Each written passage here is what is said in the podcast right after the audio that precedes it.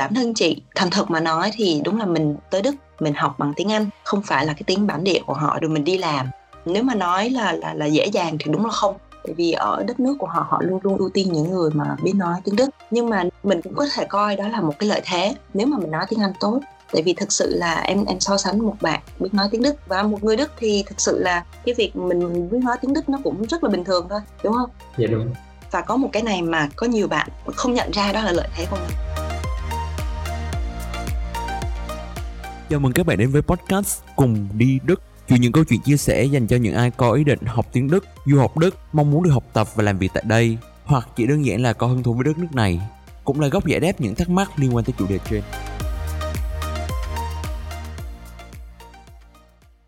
Xin chào mừng mọi người quay trở lại với tập tiếp theo của podcast Cùng đi Đức ngày hôm nay, tập 27. Và trước khi vào phần chính của tập podcast thì mình xin nói hai điều.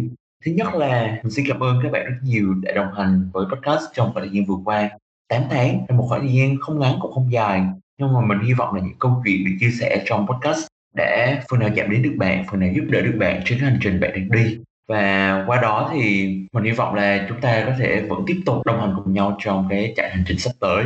Và cái thứ hai là để thực hiện podcast như thế này thì mình thực sự cần đầu tư rất nhiều thời gian và công sức thì nếu bạn nào có mong muốn hỗ trợ cho podcast thì các bạn có thể chuyển khoản ở đường link paypal.me xuyên hôn lê 3399 mình xin nhắc lại là paypal.me xuyên hôn lê 3399 mình sẽ gửi đường link đấy vào trong phần mô tả. Nếu các bạn chưa nghe rõ thì các bạn có thể bấm vào đường link đấy. Thì sự hỗ trợ của các bạn, thứ nhất là có thể giúp mình đầu tư nhiều thời gian hơn để tạo ra những nội dung chất lượng hơn. Và thứ hai là mình có thể trong tương lai đầu tư những trang thiết bị tốt hơn để mang lại trải nghiệm nghe tốt nhất và tất cả đều hướng tới mục đích là mang lại những trải nghiệm, những cái câu chuyện, những cái nội dung tốt nhất đến cho các bạn. Ok, bây giờ chúng ta sẽ quay trở lại với chủ đề của tập podcast ngày hôm nay. Và khách mời ngày hôm nay của chúng ta là một người chị mà cá như mình cực kỳ ngưỡng mộ. Đấy là chị Vân Anh. Chị đã sang nước được 7 năm. Sau khi hoàn thành chương trình học IMIT ở Việt Nam và đã đi làm, thì chị qua đây học chương trình master thạc sĩ. Và sau khi học xong thì chị đã đi làm ở đây được 4 năm ở nhiều vị trí khác nhau cả quá trình học lẫn làm ở bên này chị đều dùng tiếng Anh là chính. Thì như chị cũng đã chia sẻ một tí, ở ngay cái phần đầu của tập podcast ngày hôm nay thì cái hành trình đấy không hề dễ dàng. Thậm chí 3 tháng đầu ở đây, chị đã có cảm giác là muốn bỏ về Việt Nam. Thì cái chị đã vượt qua những cái khó khăn đấy như thế nào? Và với góc nhìn của một người đi học và đi làm bằng tiếng Anh, chị có chia sẻ gì về cái cơ hội ở những cái khó khăn cũng như là những cái ưu thế của những bạn Việt Nam mà học bằng chương trình tiếng Anh ở bên Đức? Cơ hội việc làm, cơ hội sự nghiệp. Bên cạnh đó là một người đã có không ít năm kinh nghiệm làm ở đây, từ những vị trí như junior cho tới senior, từ những công việc như là vận hành operation cho tới những công việc ở phía trước nhiều hơn đưa ra quyết định cho những cái chiến dịch, những cái quyết định của công ty. Thì chị có chia sẻ gì để mà bản thân mỗi người trẻ chúng ta có thể chuẩn bị phát triển sự nghiệp ngay từ khi còn ngồi trên giảng đường đại học, cũng như là tìm thấy được bản thân mình tìm thấy được những cái mà mình muốn làm, những cái mà mình phù hợp để mình tìm ra một công việc phù hợp cũng như một hướng đi phù hợp cho bản thân mình trong tương lai. Thì tất cả những điều đấy đều sẽ được chị Phương Anh kể trong tập podcast ngày hôm nay. Và bây giờ thì chúng ta sẽ cùng nhau đến với phần chính đấy nhé.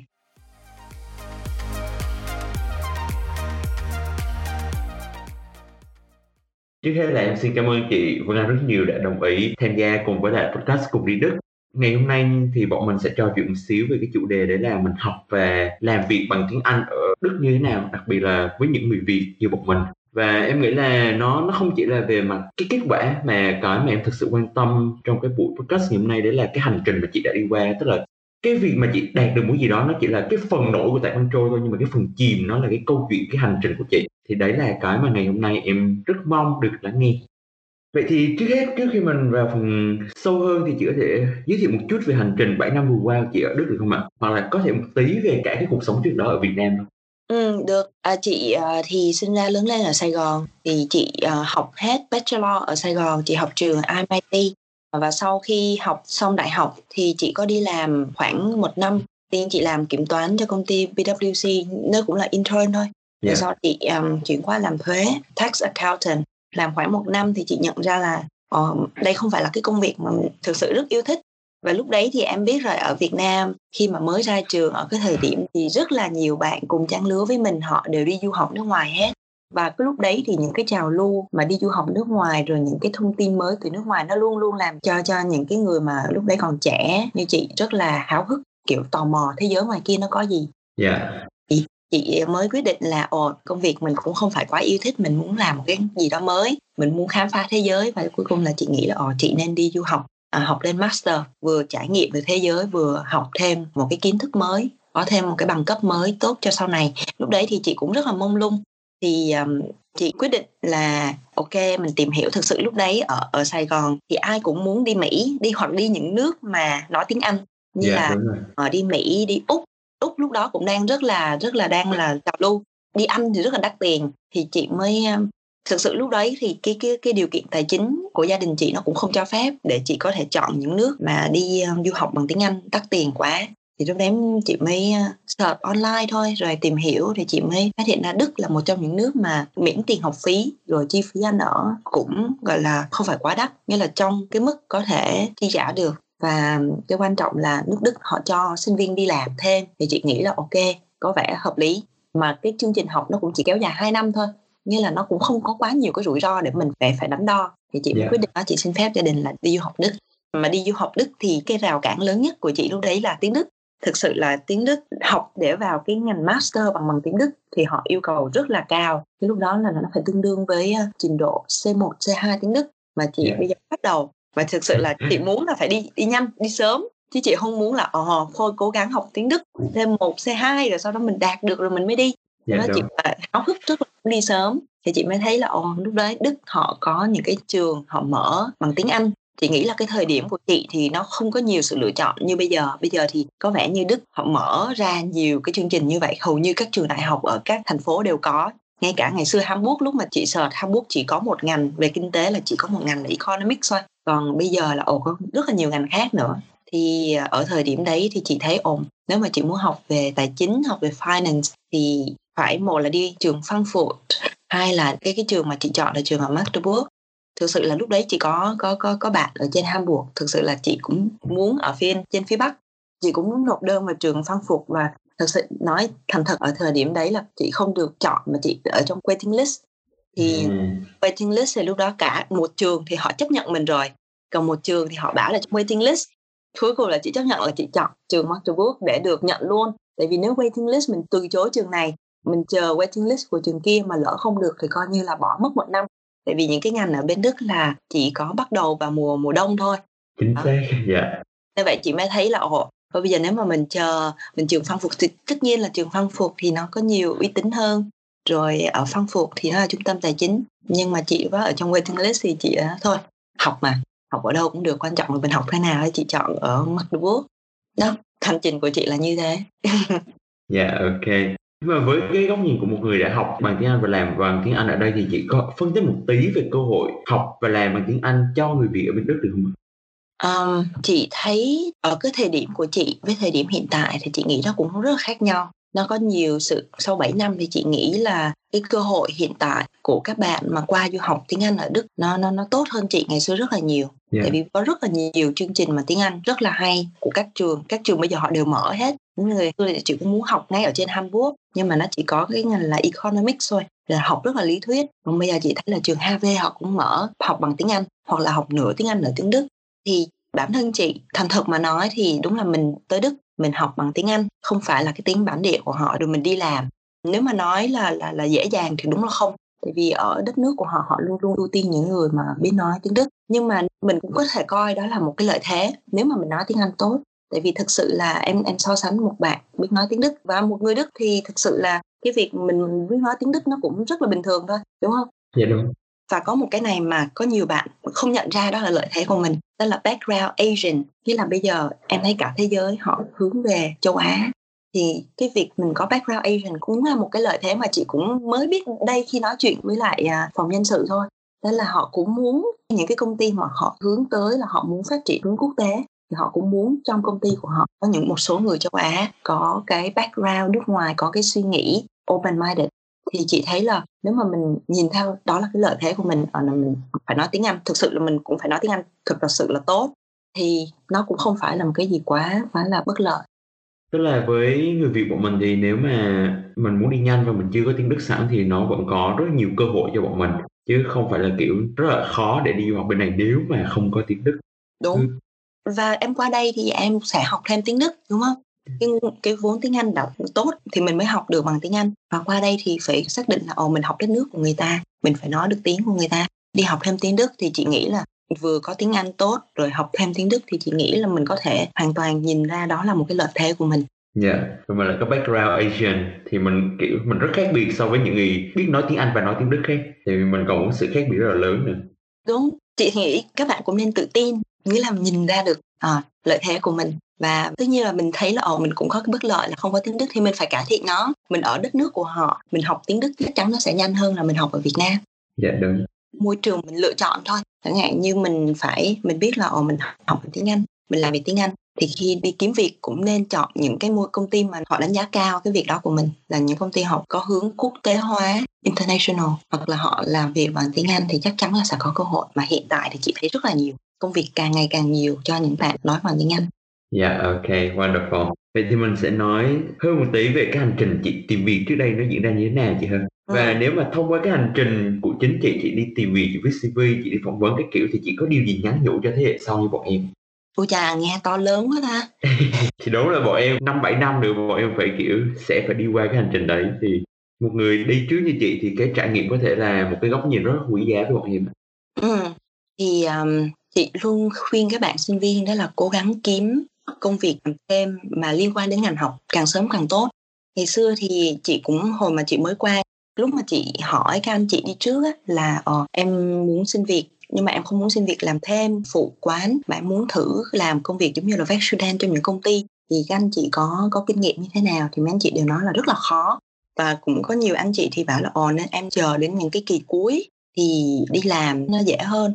Chị thì chị sẽ khuyên hết. Chị thì nghĩ là đúng là sẽ khó khi mà các em chưa có kinh nghiệm gì, các em nộp đơn vào công ty của người ta. Thì cái việc mà các em được chấp nhận, cái tỷ lệ nó không cao. Nhưng mà mình phải bắt đầu ngay từ rất là sớm mình biết là nó nó khó nhưng mà mình nên bắt đầu mình đừng nên chờ tại vì nó khó nó vẫn là cơ hội nó có là 99 phần thì mình vẫn có một phần trăm cơ hội tại vì chị nghĩ là khi mà mình bắt đầu càng muộn đi đến những kỳ cuối cùng thì chắc chắn là cái kỳ vọng của người tuyển dụng dành cho mình nó cũng nhiều hơn Dạ yeah, đúng. Và lúc đấy là mình cũng không còn nhiều cơ hội nữa. Lúc đấy là mình ở ờ, đang cần gấp một cái công việc nào đấy để mình viết bài. Lúc đấy mình mình đang ở trong một cái thế là mình bị áp lực về mặt thời gian. Mình tự tạo áp lực thời gian cho bản thân mình là lúc đấy mình chưa có những cái kinh nghiệm một trước, thì chắc chắn là mình viết CV lúc đấy nó sẽ giống như là bắt đầu hay từ đầu. Thì chị nghĩ là ngay cả cái việc đi phỏng vấn, ngay cả cái việc viết CV nó cũng là cái kinh nghiệm. Nếu mà mình đi phỏng vấn mà mình có bị trượt thì cũng đó là một cái kinh nghiệm của mình. Để lần sau chắc chắn nó sẽ thành công. Thì chị luôn khuyên các bạn sinh viên đó là bắt đầu sớm, càng sớm càng tốt. Khoảng kỳ 2 tất nhiên là kỳ một các em phải bắt đầu học, làm quen với cái môi trường học mới, tạo cho mình ở cái thế là à mình hiểu được cái quy trình học của trường rồi, mình biết mình phải sắp xếp công việc học như thế nào. Rồi bắt đầu đến kỳ 2 bắt đầu khi mà mình cảm thấy ồ quen với môi trường mới, làm chị khuyên là nên nên bắt đầu đi kiếm việc ở trên mạng. Tại vì cũng có một cái hay đó là khi em kiếm thì em mới biết là người ta đang cần cái kỹ năng gì để em bổ sung. Ví dụ khi mà mình mở một cái công việc ở trên mạng, họ sẽ có những cái yêu cầu, đúng không? Họ yêu cầu a, b, c, d thì mình đọc cái công việc đó là mình cũng đã biết là mình thiếu cái gì để mình bổ sung cái đây. Thì cái đó là chị khuyên là nên bắt đầu sớm. Rồi em hỏi gì nữa. Dạ ok. Với cá nhân chị nhé thì chị nghĩ là chị có việc đặc biệt hơn những người khác để mà trước đây những cái công ty đấy đã chấp nhận tuyển dụng chị. Có thể cái background Asian là cái mà mình mới biết gần đây nhưng mà ngoài ra chị còn cảm thấy là mình có điểm đặc biệt gì nữa. Nếu mà dưới con mắt một người tuyển dụng người ta sẽ muốn chọn chị hơn là người bên cạnh chẳng hạn. Ừ thì um, chị có thể nói là chị có những cái uh, kỹ năng sử dụng những cái phần mềm khác nhau. Mà bây giờ chị cũng có khuyên các bạn học kinh tế là nên bắt đầu sớm để làm quen với những phần mềm đó. Tại vì khi đi học thì nó rất là lý thuyết đúng không? Ít trường mà dạy cho em những sử dụng những cái tool ở trên mạng. Công ty bây giờ họ đều dùng software hết. Mà mình không không biết dùng những cái software đấy thì thật sự là sẽ không không cạnh tranh được những cái bạn khác. Thì chị nghĩ là ở cái thời điểm đấy nói thì nó cũng không công bằng tại vì chị đã từng đi làm ở Việt Nam rồi. Thì yeah. là trong cái CV của chị đã là có kinh nghiệm đi làm cũng có một cái tên đó là PwC nghĩa là cái điểm bắt đầu của chị nó không phải là từ con số 0 nhưng mà chị nghĩ là các bạn sinh viên hoàn toàn có thể học được những cái kỹ năng đấy. Và bây giờ chị cũng có làm cái group chị cũng share hết tài liệu rồi chỗ chị học. Chị học cái gì ở đâu chị đều share lên hết. Thì chị có Excel nè chị có biết dùng những phần mềm như là Tableau chỉ có không nói là code nhưng mà mình hiểu à mình biết ừ, làm được SQL mình hiểu được Python những cái thứ đấy. Trong những cái công ty bây giờ họ đều dùng software hết mình có software thì chắc chắn là họ sẽ ưu tiên mình tại vì họ không phải đào tạo lại.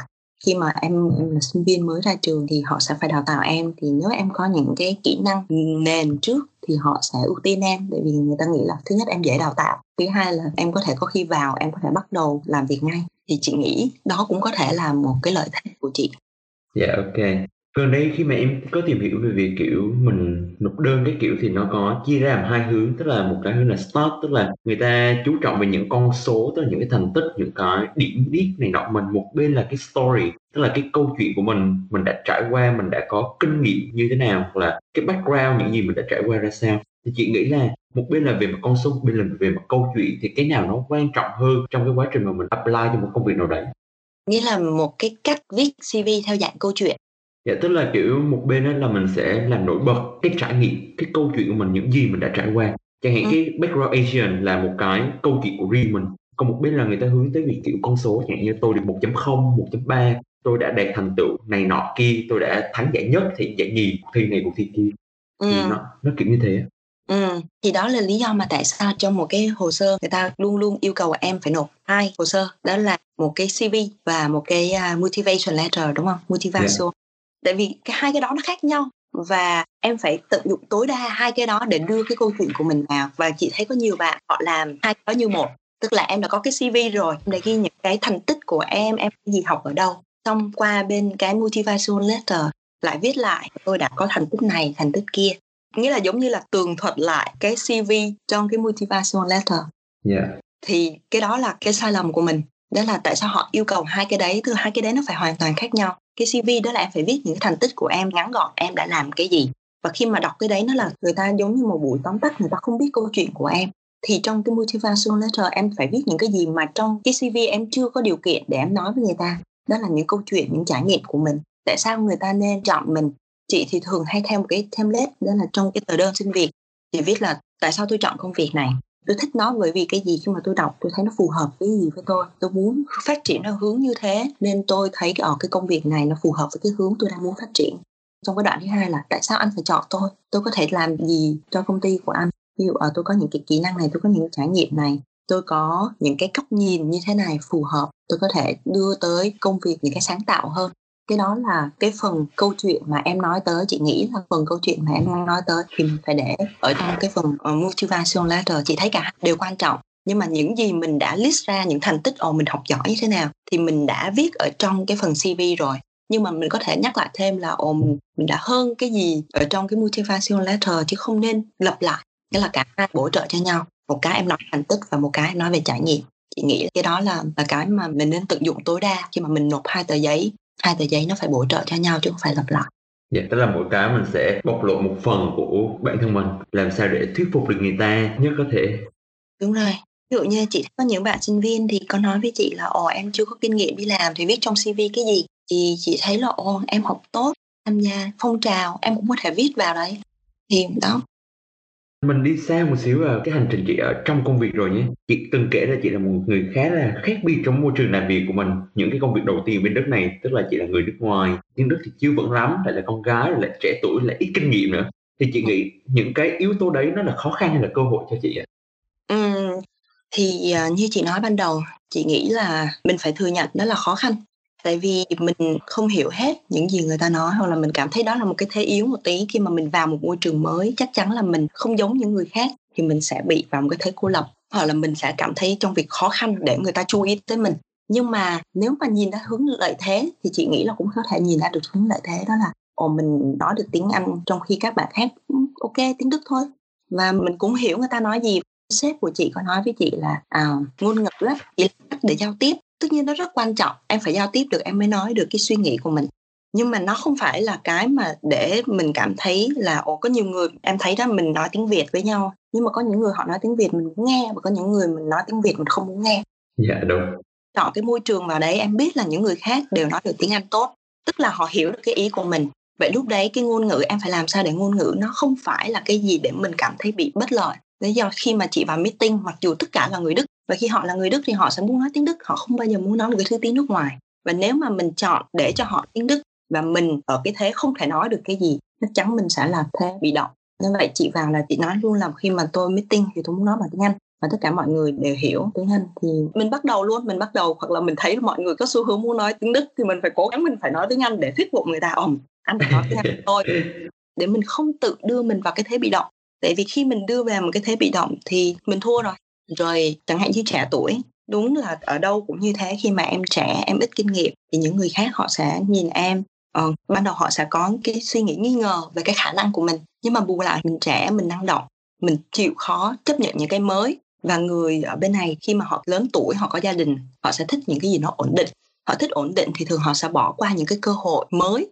Thì mình phải nắm bắt những cơ hội đấy. Ví dụ như um, hồi sếp của chị thì chị vào công ty thì lúc đấy mình ở trong nhóm thì mình cũng trẻ hoặc là mình chưa có kinh nghiệm nhiều. Những người khác thì họ ở cái lứa tuổi khoảng tầm ba mươi mấy, gần bốn chục là họ đều có gia đình hết.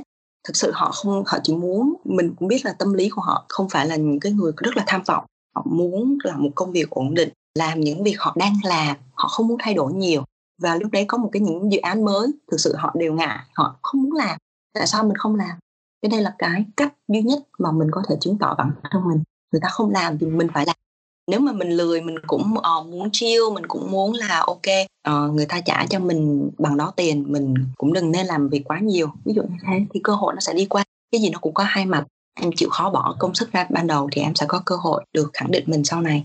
Thì lúc đấy uh, sếp có những cái dự án mới sếp cũng hỏi bên này họ cũng rất là chị thấy họ cũng rất là tôn trọng mình họ cũng không ép mình. Họ hỏi là ờ chị hay anh có muốn đảm nhận cái này không? Bởi vì cái anh kia tất nhiên họ sẽ ưu tiên cái anh kia thì có kinh nghiệm nhưng anh kia thì bảo là ờ anh bạn ừ, làm việc chung với chị thì bảo là ờ anh có gia đình anh đang có rất là nhiều cái dự án khác rồi anh không có thời gian cho dự án này. Thì lúc đấy sếp chị mới hỏi đến chị chứ thực sự chị cũng không phải nằm trong cái top list tại vì mình mới vào công ty mà. Thì chị nhận ngay ờ, ồ oh, tôi làm ngay. Đó là cái cơ hội của mình để mình mình, mình khẳng định bản thân mình có phải là chị đang nói tới cái project lớn mà chị xung phong làm với khoảng kiểu ba ngàn nhân viên khác trong cái chuỗi công ty đấy của chị không nhỉ? Đúng rồi, đúng rồi. Vậy thì với cảm nhận của em trước những cái thử thách mà mình chưa biết nó cụ thể nó sẽ như thế nào và mình chưa biết là chính xác mình phải làm gì ấy, thì mình cũng có những cái nỗi lo, nỗi sợ nhất định là không biết là mình có làm được không thì chị đã vượt qua cái nỗi lo sợ đấy như thế nào để mà mình kiểu chủ động nhận một công việc và sau đó mình học hỏi trên cái quá trình đấy ừ, thì uh, có một cái câu mà những cái người họ làm trong ngành tài chính á, họ đều nói là những cái anh ở trong uh, Allianz cũng đều nói là cái rủi ro lớn nhất đó là không chấp nhận rủi ro. Là, yeah. Dạ. là cái rủi ro lớn nhất mà mình phải đối mặt đó là mình không dám chấp nhận cái rủi ro đấy. Tại vì nếu em không chấp nhận cái rủi ro thì em sẽ không có cơ hội. Và cái lúc đấy thì chị thấy là cái downside của chị chắc là nó cũng sẽ khác với mọi người. Tại vì chị thì không bao giờ thích chỉ ổn định. Mà chị nhìn thì thực sự đúng là mình nhìn lên và mình nhìn xuống thì lúc đấy nếu mà nói về mặt rủi ro mà chị phải đối mặt lúc đấy thì cũng chỉ đơn giản là mình không thành công trong công việc này. Cái rủi ro lớn nhất đó là mình sẽ không có cơ hội thăng tiến hoặc là mình sẽ tiếp tục làm những công việc hiện tại thôi. Thì chị thấy là, ồ, rủi ro đó nó nó thấp, nó không có quá gì nghiêm trọng. Thì, tại vì lúc đó chị đã có unbefisted rồi thì chị cũng không có bị à, nếu mà không làm được thì bị đuổi việc. Thực sự là cũng không không đến mức như vậy. Và cái quan trọng là mình phải mình phải tin là mình làm được. Mình cố hết sức những cái yếu tố để làm cho cái công việc đó nó thất bại. Nó không phải chỉ có duy nhất là mình mình, nếu nó thất bại, mình chỉ cần xác định là cái yếu tố đó không phải là do mình không cố gắng. Có rất là nhiều yếu tố để có thể cho một dự án thất bại. Công ty hết tiền, không rót vốn nữa. Nhưng mà cái đó là yếu tố ngoài và người ta cũng sẽ không bao giờ trách cứ mình về cái yếu tố đó cả. Nhưng mà nếu mà họ thấy là, ồ, mình đã chưa làm tốt cái công việc của mình mình đã chưa plan mình tốt, mình đã tắc chắc trong cái việc này việc kia, thì cái đó mới gọi là cái thất bại thì chị thấy là ồ cái thất bại đó những cái gì đó chị control được chị quản lý được những cái yếu tố của bản thân chị. Còn những yếu tố ngoài tất nhiên mình không bao giờ mình quản lý được yếu tố ngoài chẳng hạn như corona không ai quản lý được yếu, yếu tố corona cả. Dạ yeah, đúng. Thì cái đó mình đừng quá sợ cái đó là những yếu tố bên ngoài. Mình chỉ cần quản lý được những yếu tố của bản thân mình thôi là mình mình đi được. Ok tôi không thể nào đến mức mà không làm sai tà le được. Không tôi không như thế. Và nếu lỡ nó xui vì những yếu tố bên ngoài thì tất cả mọi người đều có thể thông cảm hoặc sẽ cùng nhau giúp đỡ. Còn mình không thể sợ đến mức không dám chấp nhận rủi ro. Thì đó mới là rủi ro lớn nhất. Wow, wonderful. Em nghĩ đây là một cái góc nhìn nó rất là hay ho để kiểu tuổi trẻ như bọn em dám dám chấp nhận thử thách nhiều hơn để mà thông qua đó mình có được những cơ hội mà bình thường mình không có và nếu mà xui xui mà mình thất bại thì thật ra mình học được nhiều thứ rồi. Ừ đúng chính xác nếu chị thấy bạn nào mà dám có ý tưởng startup là chị thấy rất là đều ngưỡng mộ. Đấy, chị nói như là mình phải quản lý được cái rủi ro cho bản thân mình. Còn tất nhiên yếu tố bên ngoài thì mình sẽ cố gắng giảm thiểu nhất, nhưng không thể nào mà mình có thể biết được ngày mai sẽ như thế nào được, đúng không? Dạ đúng, chính xác. Mà sau sau công việc đấy, cuối cùng chị lại quyết định một cái bước đi rất là táo bạo. Đấy là chị lại đổi qua một công việc hoàn toàn khác, thử một gì đó hoàn toàn mới. Và chị có kể là chị đã có một khoảng thời gian tranh đấu trong tâm trí bản thân. Để mà ừ. sau đấy chị mới đi đến cái quyết định đấy. Thì không biết là cái quá trình tranh đấu đấy của chị như thế nào để chị quyết định đi ra khỏi vùng an toàn mình quyết định làm lại mọi thứ ngay từ đầu? Ừ thì um, sau khi mà chị làm xong cái dự án thì, thì sếp của chị cũng cũng cũng nhìn nhận ờ đó là một cái thành công của chị. Thì có hỏi là chị có muốn đi làm team lead hay không? Thì chị nghĩ là một đối với một người nước ngoài thì cái việc được làm team lead ở Đức có một cái gì đó cũng rất là đáng tự hào và cái đó là cái cơ hội tới. Và lúc đó ở chị nghĩ đây một năm là chị 28 tuổi.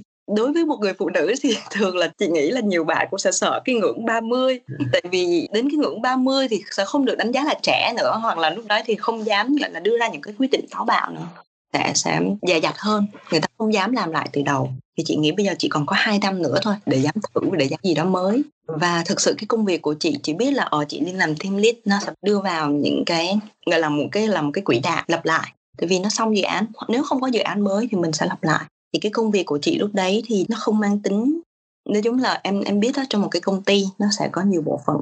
Nó sẽ có bộ phận là operation, nghĩa là họ làm cái hệ thống trong công ty và sẽ có một cái bộ phận là tiếp xúc khách hàng, đưa dự án về cho công ty, kiếm tiền cho công ty. Thì thực sự bản thân chị chị nghĩ là chị thích làm lên phía trước một tí, tại vì cái công việc cũ của chị nó mang tính operation. Đó là mình hoạt động trong nội bộ, chứ chị không có tiếp xúc nhiều với khách hàng, chị chỉ tiếp xúc với những cái đối tác để phục vụ cho cái công việc operation thôi, chứ không phải là ở mang tới lợi nhuận hay là mang tới cái tầm nhìn mới cho công ty thì chị muốn lên phía trước một tí chị muốn thử sức mình có những cái cơ hội được đưa ra làm những cái dự án mà mang tính giống như là decision making đưa ra quyết định. Thì chị nghĩ là um, chị học về tài chính nữa. Thì chị muốn làm mình làm gì đó mang tính đầu tư quay lại về ngành tài chính. Thì lúc đấy chị uh, chị nộp đơn thôi. Lúc đó thực sự chị cũng không quá mặn mà đâu. Chị nghĩ là ồ nếu cơ hội tới thì mình thay đổi. Còn nộp đơn nó có thể vẫn từ chối mà. Thì chị cứ nộp đơn thôi. Thì lúc đó chị được uh, gọi đi phỏng vấn ngay ở Hamburg đi phỏng vấn thì chị được nhận. Cái lúc mà về chị được nhận chị mới cảm thấy lo. Tại vì tại vì mình tới với mọi mình mình đi mình đi nộp đơn mình đã không phải là quá háo hức mình háo hức. Có nhiều người hiểu họ chán công việc quá rồi. Họ được công việc là họ phải bỏ công việc này ngay phải chuyển công việc mới. Còn mình giống như là nộp đơn để xem ngoài thị trường kia có ai cần mình không đó mình có cơ hội thay đổi không. Nếu mà được thì mình mới suy nghĩ thì chị được chị mới thấy ủa chết rồi bây giờ mình có hai cơ hội. Bây giờ mình bỏ cái này mình cũng dở mình cố gắng bao nhiêu lâu vậy mình mới được. Mà biết đâu qua bên kia mình thất bại hay sao? Cái đó cái nỗi sợ mà chị nghĩ ai cũng sẽ có. Nỗi sợ kiểu như là chị muốn thêm thôi không muốn bớt. Yeah. thì à, lúc đấy chị cũng tư vấn rất nhiều người như là chị hỏi uh, gia đình hỏi bố mẹ hỏi bạn bè. Thì chị nhận được kết quả 50 50 nên vậy nó càng khó. Người thì bảo đổi đi. Ừ người bảo là sợ gì đổi đi không được thì quay lại làm cái cũ người thì bảo là, trời ơi, cơ hội này có có một, ai mà ở đức làm, người nước ngoài mà làm team lead, bây giờ lại còn ổn định nữa, bao nhiêu năm bây giờ bỏ sông bỏ bể. Thế là chị lúc đó là, kiểu, mình tranh đấu, chết rồi, cái nào cũng hay mà cái nào ấy. Thì chị lại quay lại thôi. Bây giờ rủi ro lớn nhất là gì? Nghe là rủi ro, nếu mà chuyển qua công việc mới, rủi ro lớn nhất là gì? Rủi ro lớn nhất nên là không thành công, thì mình sẽ làm gì? Thì mình quay lại công việc cũ thì chị thấy ở rủi ro nó cũng không đến nổi không có quá gì quá đáng sợ đến cái mức như vậy. Và chị cũng thấy là bây giờ còn cái rủi ro ở lại công việc này là gì? Rủi ro công việc này là ở lại lên làm team lead. Khi mà em đã lên làm team lead thì em giống như là cũng không công ty nào nó bắt em cả. Nhưng mà mình phải suy nghĩ đó, mình bây giờ chịu trách nhiệm, mình phải ở lại công ty ít năm. Tại vì em mới làm team lead, em set up người ta tin tưởng em, mình không thể nào mình mới làm có vài tháng mình bỏ được. Mình phải cam kết là, ồ, mình sẽ cố gắng giữ cái vị trí này trong vòng 2 năm thì mình nói bây giờ 2 năm nữa là mình hết cái ngưỡng 30 rồi.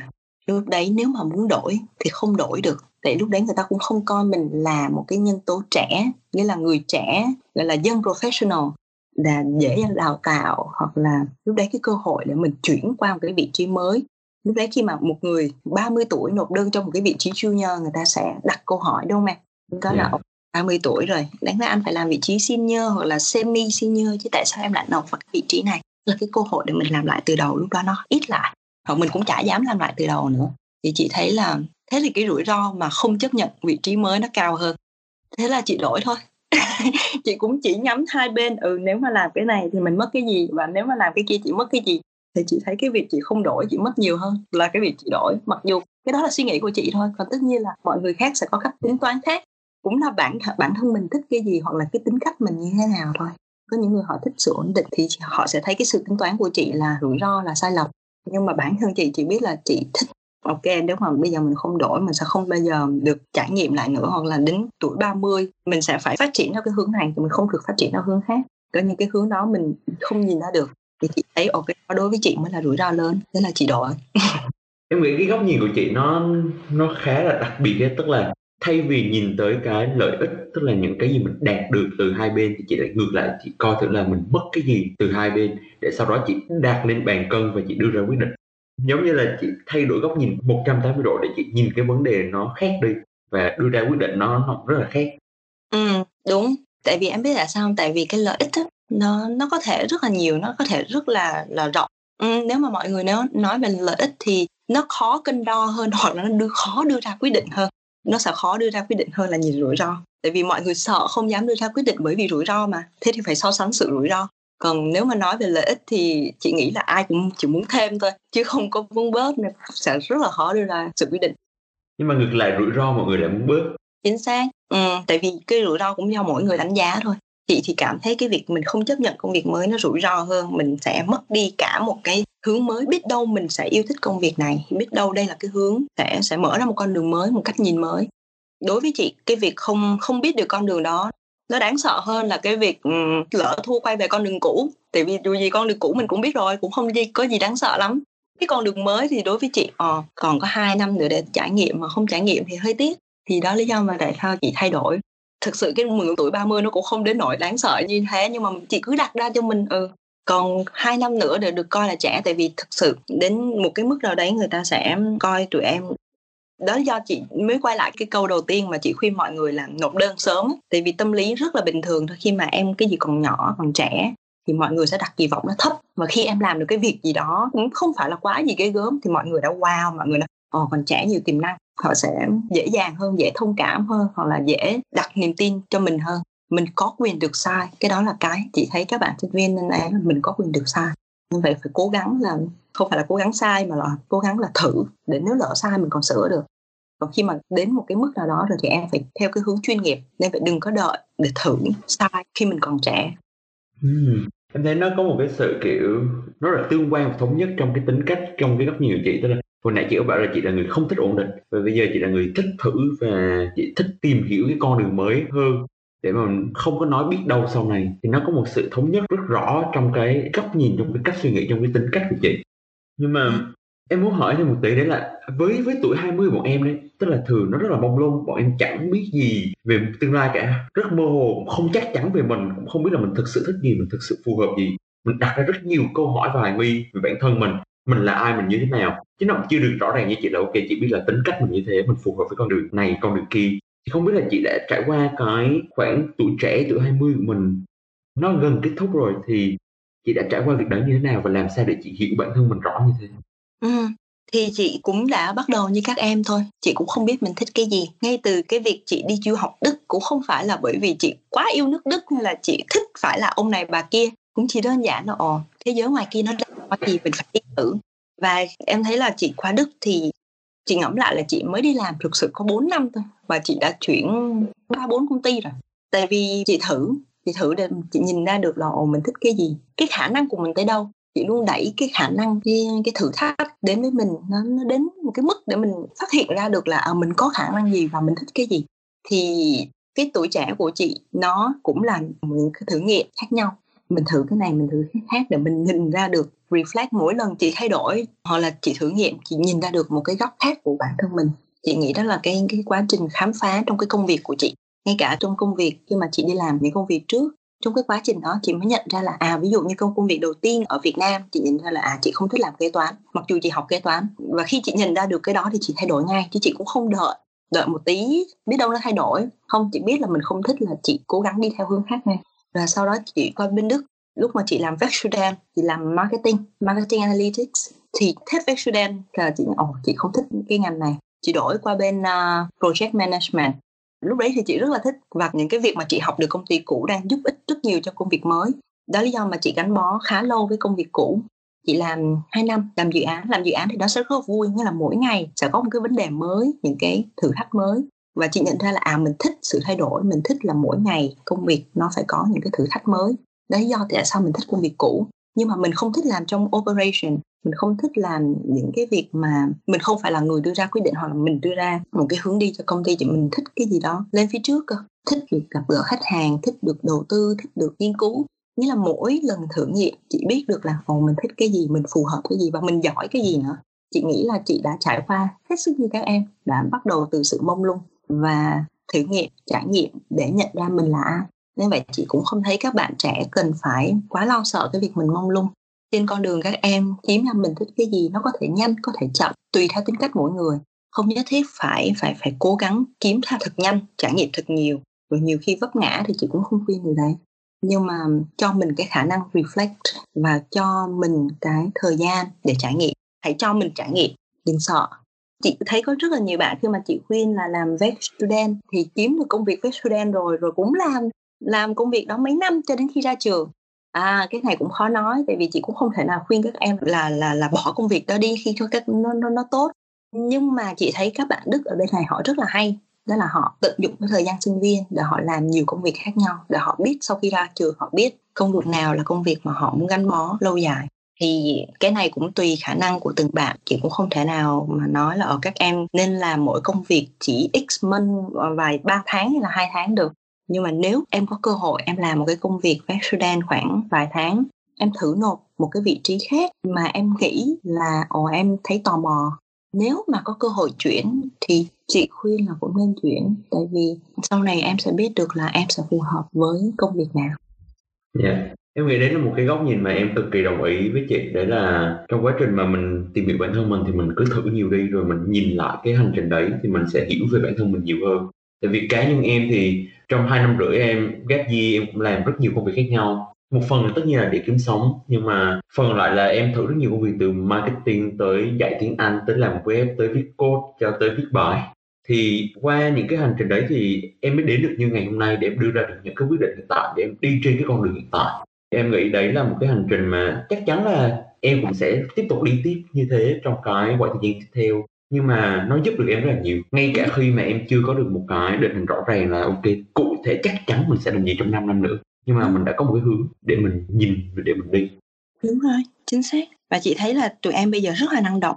Ví dụ như podcast như này là ừ. chị em cũng rất là rất là giỏi tự lập cho mình có những cái lên concept. Một công việc chị nghĩ cũng không phải đơn giản nhưng mà ừ. đó thử và em chị nghĩ là em cũng thích cái việc mình đang làm và cái việc em thích đang giúp đỡ những bạn khác rất là hay ừ tại vì cơ bản em em có nhiều mục đích làm podcast khác nhau mà một trong những mục đích mà em làm mà nó giữ cho em đi bền như thế này đấy là việc học hỏi tức là ừ. thông thường chẳng hạn như em muốn trò chuyện với những người đi trước như chị những người giỏi như chị thì em lại không có cái cớ ấy. nhưng mà thông qua cái podcast này em lại có một cái cớ để kiểu như mình có thể trò chuyện sâu với nhau hơn về một chủ đề nào đấy thì cái lý do học hỏi là cái lý do rất lớn để mà em tiếp tục làm podcast tới hiện tại. Vì chắc chắn là nó chẳng mang lại tiền nó chẳng mang lại gì cả nhưng mà nó nó mang lại những cái bài học cho chính bản thân mình.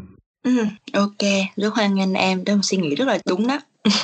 Với thân em em luôn đi theo cái cách là thử nhiều thứ. Gần đây em cũng có viết blog em cũng có làm này làm kia. Thì mọi thứ em đều sẽ thử và em nhìn lại cái hành trình mình đi qua như thế nào. Thì em cực kỳ cảm thấy đồng điệu với lại là cái câu chuyện của chị mà chị vừa kể. Ừ, đúng vậy chị nghĩ là tính cách của em cũng sẽ là người rất là thích trải nghiệm nếu mà mình đã phù hợp như vậy thì mình mình cứ đi theo những gì mà mình phù hợp với tính cách của mình thực sự là mình chị thấy cũng không thể nào mà khuyên tất cả mọi người giống nhau được tại vì yeah. Dạ. nó tính cách được không phải là ai cũng thích trải nghiệm và cũng không phải là ai cũng thích rủi ro đúng là mình mình nói để những người họ cảm thấy đồng điệu họ họ đang họ đang thiếu ví dụ như là thiếu sự tự tin hoặc là họ đang thiếu sự định hướng họ nhìn ra được mình giống chị này, mình giống ấy, thì mình có thể lấy những cái trải nghiệm trước của chị để có thể đi theo. Bạn khác thì chị cũng không thể nào khuyên là, ồ, em một người không thích rủi ro, em là người không thích trải nghiệm. Thì cũng đừng nên cố gắng ép mình làm những việc không phù hợp với tính cách hoặc là cái suy nghĩ. Dạ chính xác. Thì em nghĩ là nếu mà những người đã hợp với góc nhìn đấy thì khi mà nghe câu chuyện của chị thì người ta, kiểu, được tiếp thêm động lực là, ok, có một người từng đi trước và người ta vẫn đến được đâu đó. Còn đối với những người bạn khác thì có thể các bạn có được một góc nhìn mới, tức là, ok mình như thế này nhưng mà ngoài kia vẫn có những con người khác mình nhưng mà họ vẫn ổn. Vậy thì mình biết là cuộc sống này nó đa dạng như thế nào. Chính xác chính xác đúng rồi. Ngay cả trong lớp của em bao nhiêu bạn không ai là có tính cách khác nhau. Xã hội rất là nhiều người có những tính cách khác nhau đúng không? Yeah. ừ nên vậy là muốn trải nghiệm cứ trải nghiệm đi không chết đâu. Dạ yeah. em vẫn đang sống như thế nhưng mà em nghĩ là chẳng hạn như lần tới vào bọn mình trò chuyện với nhau nó có thể là một vài năm nữa thì mình sẽ có nhiều cái sự kể cho nhau. Tại vì trên hành trình đấy mình lại bắt đầu trải nghiệm rất là nhiều thứ. Ừ. nhưng mà chị có kể một tí đấy là hồi 7 năm trước mà chị mới qua đây á thì chị từng rất là nản đến mức mà gọi điện cho bố mẹ để đành đòi về. Thì tại sao chị lại có cái suy nghĩ lúc đấy như thế và chị đã vượt qua cái khó khăn đấy như thế nào? Um, ừ, bây giờ chị ngẫm lại thì vẫn thấy rất là buồn cười bản thân mình. Tại vì em biết á, khi mà ở Việt Nam, ai cũng được gia đình bảo bọc, mình đều là ít khi phải làm những cái gì từ bản thân mình tức là ít khi phải gặp khó khăn lắm. Thì thực sự là khi chị qua Đức, chị chọn thành phố Magdeburg cũng là do cái tính hấp tấp của chị, là chị cũng không tìm hiểu quá kỹ là trường đó, thành phố nó như thế nào đó chị chỉ thấy ở trường mọi người nói tốt, rồi trình học chị coi ở cũng tốt. Nhưng mà chị quên mất là chị phải coi thành phố nó như thế nào. Mà thực sự lúc đấy chị cũng háo hức đi Đức quá. Ờ, người ta nhận mình là mình đi thôi thì khi mà chị tới thành phố của chị thì chị cũng hơi sốc. Tại vì nó khác với những gì chị tưởng tượng là thành phố của chị nó cũng bé rồi công việc mọi thứ nó nhà cửa rất là khó kiếm. Rồi kiếm xong vô không có một một cái gọi là cái cái mê bền gì. yeah. Dạ. ờ không có nội thất gì cả chỗ cái gì cũng phải bê đi. Mà internet đi ra hỏi internet 4 tuần mới có. Mình kiểu mình mình sốc kinh khủng mình không hiểu là tại sao mình phải đi qua cái đất nước này tại vì ở Sài Gòn thực sự là mình mình sung sướng quá đúng không em? Em mà chỉ cần internet em gọi một cái sáng chiều có luôn. Và bên ừ. này là phải chờ. Thì lúc đó chị cảm thấy là mình chưa sẵn sàng cho những cái khó khăn đó hoặc là mình chưa đủ sức mạnh cho những khó khăn đấy. Thế rồi chị đi học thì chị vào trong lớp đông mà thầy giảng theo kiểu rất là lý thuyết làm thầy cứ viết thôi thầy cứ viết trên bảng. Rồi mọi người ở dưới chép bài. Xong chị nghe lùng bùng chị chả hiểu gì cả mà chị thấy ai cũng chép. Em tưởng tượng là kiểu mình là đứa duy nhất nhìn còn tất cả mọi người đều chép. Mà chị thì chị nghĩ là ồ người ta hiểu người ta mới chép chứ. Thầy hỏi là có ai có câu hỏi gì không? Không ai dơ câu hỏi gì hết nghĩa là ai cũng hiểu. Chứ không, không hiểu. Là mình cảm giác là mình trội mình mình thua mình cảm thấy mình tệ. Nó xong chị sốc mình thấy chết rồi này. Cái này chưa chắc là đậu nữa chứ đừng có nói là là học giỏi thế là chị về chị gọi điện cho bố chị. Lúc đấy là kiểu con gái nhõng nhẽo mà kiểu gọi điện cho gia đình mà ở một đất nước xa xôi lạnh lẽo à, là khóc thôi là tụi thân yeah. thân là khóc là bảo là bố ơi con không có làm được. Mà hồi thở Việt Nam thì chị học không phải là dở nên vậy chị cũng không quen cái việc là mình không hiểu gì hết. Và chị nói với bố chị là ờ bố ơi chắc là con học không được. Bố chị còn nghĩ là chắc là học không được 10 á chứ không phải là không nghĩ là học không được đậu đâu. Thế bố chị nói thôi con nếu mà bên nó khó quá thì mình cũng đừng có cố được điểm cao. Điểm tuyệt đối nghĩa là bố chị còn không nghĩ ra là chị không hiểu gì. Bố chị chỉ nghĩ chắc là nó không được điểm cao như ở Việt Nam thôi. Nghĩa là bố chị cũng không hình dung là lúc đó chị không hiểu gì thế xong nó bố ơi, cô nghĩ con không đậu được ấy. Con nghĩ là con không làm được bài ấy. Chứ không phải là con con con không được điểm cao đâu. Con không hiểu gì bố. Con không hiểu gì thế là bố mới mới nhận ra là ồ chị đang bị khủng hoảng chị đang bị sợ. Thì bố chị mới kể cái câu chuyện là ngày xưa bố chị đi học bố chị cũng là học ở tỉnh. Mà hồi bố chị học ở tỉnh là bố chị học giỏi nhất cái tỉnh. Wow. mà bố chị đậu đại học ở trên hà nội. Mình ở tỉnh mình lên hà nội là bố chị cũng bảo là hồi đó mình học giỏi nhất. Thế mình lên hà nội là mình nghĩ mình cũng ghê gớm vậy mà vô giảng đường cũng không hiểu gì. Thế bố chị mới hiểu ra được là à một cái tâm lý giống vậy và bây giờ chị cũng không biết là câu chuyện đó có thật hay không hay là bố chị chỉ kể để động viên chị thôi. Y chóc như vậy là giống như mình là dân tỉnh ở một cái thành phố hoặc là ở một cái quê nhỏ thì mình nghĩ là mình rất là to lớn. Khi mình bơi ra biển lớn là mình bị ngợp. Thế là bố chị à, nói là nhưng mà đấy rồi từ từ rồi cũng không sao. Bây giờ con cứ đi học con cứ chép bài kệ nó không hiểu thì thôi. Rồi mình thử nói chuyện với các bạn cơ. Mà chúng ta chỉ nói chỗ nó không nói chuyện với con đâu bố. Trời tụi nó chép bài con không biết nói làm sao thế xong à, bố chị kể với khó khăn của bố chị cũng hồi ở tỉnh lên hà nội học khó khăn như thế nào. Thế chị thấy thôi kệ rồi bố chị nói là thôi bây giờ con cứ thử đi bây giờ nếu không được học hết cái kỳ này mà không được thì đi về Việt Nam coi như là bố mẹ cho con 3 tháng đi du lịch nước ngoài sung sướng cuộc đời. Không có vấn đề gì mà mình cũng có bằng cử nhân rồi có phải là mình qua mình làm lại hết đâu. Thế là bố chị mới nói thôi kệ có gì về Việt Nam. Bố chị lúc đó cũng có chịu tạo áp lực em mà cũng động viên mấy chị cảm thấy ok. Thôi rồi còn bắt bố hứa cơ. Bố hứa đó nha bố con đi về, con học hết kỳ này con đi về không được la đâu. Ừ. Thế sau là chị mới thấy thôi kệ. Có như cái rủi ro mà mặc xấu hổ gia đình, kiểu là đi du học 3 tháng về là có xong rồi, giải quyết xong.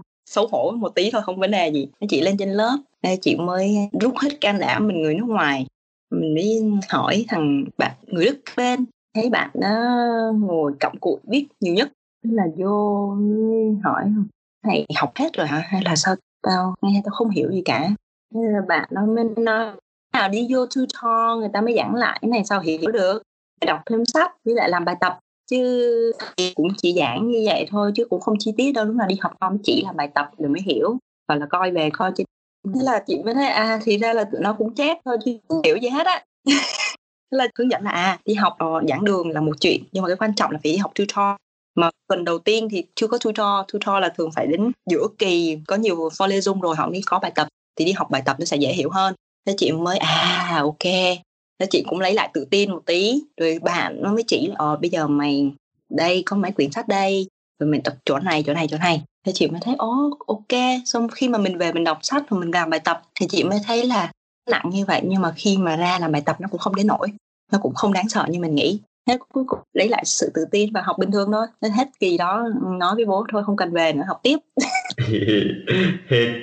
Cái cách học mà khác mình lúc đó mình cũng không hiểu ra được là ok học trên Wall Dung là một chuyện còn phải làm bài tập. Bài tập thì nó sẽ dễ hiểu hơn. Chị không biết là buộc học nào. À nhưng mà em mới mới học trên collect đúng không? Nhưng mà bạn bè em cũng có kể thật ra cũng có tutor cũng có này nọ luôn đi. Ừ. ok vậy thì em nghĩ là mình có thể chốt lại một câu nó hơi khác so với những câu hỏi nãy giờ à, mình cũng trò chuyện khá lâu rồi thì đây sẽ là câu chốt. Nãy giờ mình nói rất nhiều về vấn đề đi học đi làm rồi công việc sự nghiệp các kiểu nhé. Nhưng mà bây giờ thì ngoài cái việc đấy thì chị thường dành thời gian cho bản thân mình như thế nào? Để mà kiểu mình hồi phục năng lượng để kiểu mình tự thử như bản thân chẳng hạn. Ôi chị chơi thể thao. Chị uh, chơi cầu lông. Ở trên Hamburg này có cái hội cầu lông mà chị chơi ờ, um, trong một cái phe ai của Đức ở gần khu chị ở khu Bamberg. Thì um, chị chơi thể thao là cách để chị giải stress với lại chị cũng rất là hay after work với các bạn với lại đồng nghiệp. Ừ, chị kiểu thích socializing. Dạ. Yeah chứ cầu lông à, ok ừ nghĩa là ý tưởng hay. Ừ. mà Hamburg rất là nhiều hoạt động nên chị thấy uh, có thể chơi. Ví dụ như là mới đây chị uh, mới thử chơi uh, stand stand up board. Nói chung là cũng, rất là sợ leo lên rất là chồng trần nhưng mà một cái water sport của Hamburg được thử một gì đó mới biết đâu đúng không? ờ, biết đâu mình lại thích một cái sport mới.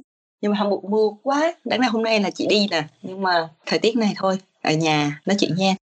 Dạ. Đúng rồi tự nhiên chẳng hiểu sao qua nay lại mưa to tối cả nay. Ừ thôi cho quen đi. Mấy năm sau là quen á mà không vấn đề gì. Dạ. em qua đây giữa mùa đông nha tới bây giờ em thấy thời tiết vẫn đẹp sao? Em qua hồi tháng một kiểu trời ngày ngắn gió rồi mưa chẳng có gì hết. Trời ơi tội nghiệp không? Nhưng mà qua ai đón em không dạ không em em tự qua một mình. Tại thật ra vốn bản thân em là một người rất là độc lập từ xưa tới giờ rồi nên mọi ừ. thứ em đều làm mình. Ý là em tự lo được cho bản thân mình Dạ. rồi qua đây mới bắt đầu làm quen mọi người bắt đầu là gặp người này gặp người kia làm này làm cái nọ. Quá năng động quá dễ thương. Mà em cũng dân Sài Gòn đúng không? Hay là dạ, em người Đà Lạt nhưng mà em có sống ở Sài Gòn 2 năm. Lúc đó vừa học tiếng Đức em vừa đi làm. Ừ đúng thì rồi, em cũng quen với Sài Gòn. Chị có một người bác sống ở Đà Lạt luôn gọi là bác ừ. ruột. Ừ, bán ở trong bán vải vải quần áo ở trong chợ Đà Lạt dạ chợ Đà Lạt Ừ. Đấy là một nơi ký ức tuổi thơ hồi xưa mẹ dẫn đi mua nhưng mà em bị lạc ở trong đấy tại vì bánh vải chị nó nó giống mê cung lắm kiểu nó chả khác gì nhau hết á. Dạ, ừ nhìn trong trong nó giống nhau. Có bánh tráng Đà Lạt sướng.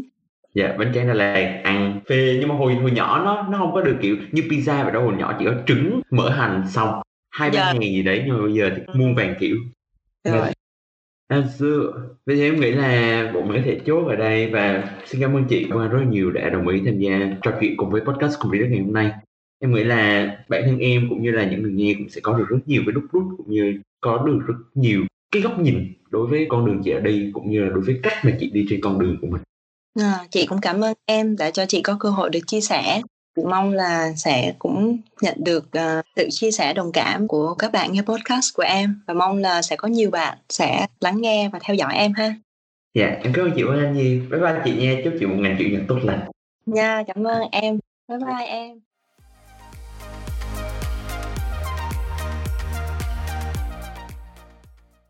Và đến đây thì tập podcast ngày hôm nay của chúng ta đã kết thúc. Mình hy vọng là những câu chuyện về trải nghiệm của chị Vân Anh sẽ phần nào chạm đến được các bạn cũng như phần nào giúp đỡ được các bạn trong hành trình các bạn đang đi. Nhất là có thể cung cấp thêm thông tin mới, góc nhìn mới. Cái thứ hai là có được những cái bài học đúc rút từ những người đi trước để mà mình có thể chuẩn bị tốt nhất cho hành trình sắp tới mà mình đi. Mình xin chân thành cảm ơn các bạn một lần nữa vì đã đồng hành cùng podcast cùng đi rất ngày hôm nay cũng như là hy vọng là chúng ta có thể dành nhiều thời gian hơn trong cái khoảng thời gian tiếp theo cùng đi trên cái chặng đường này xin chào tạm biệt và hẹn gặp lại các bạn vào lần tới.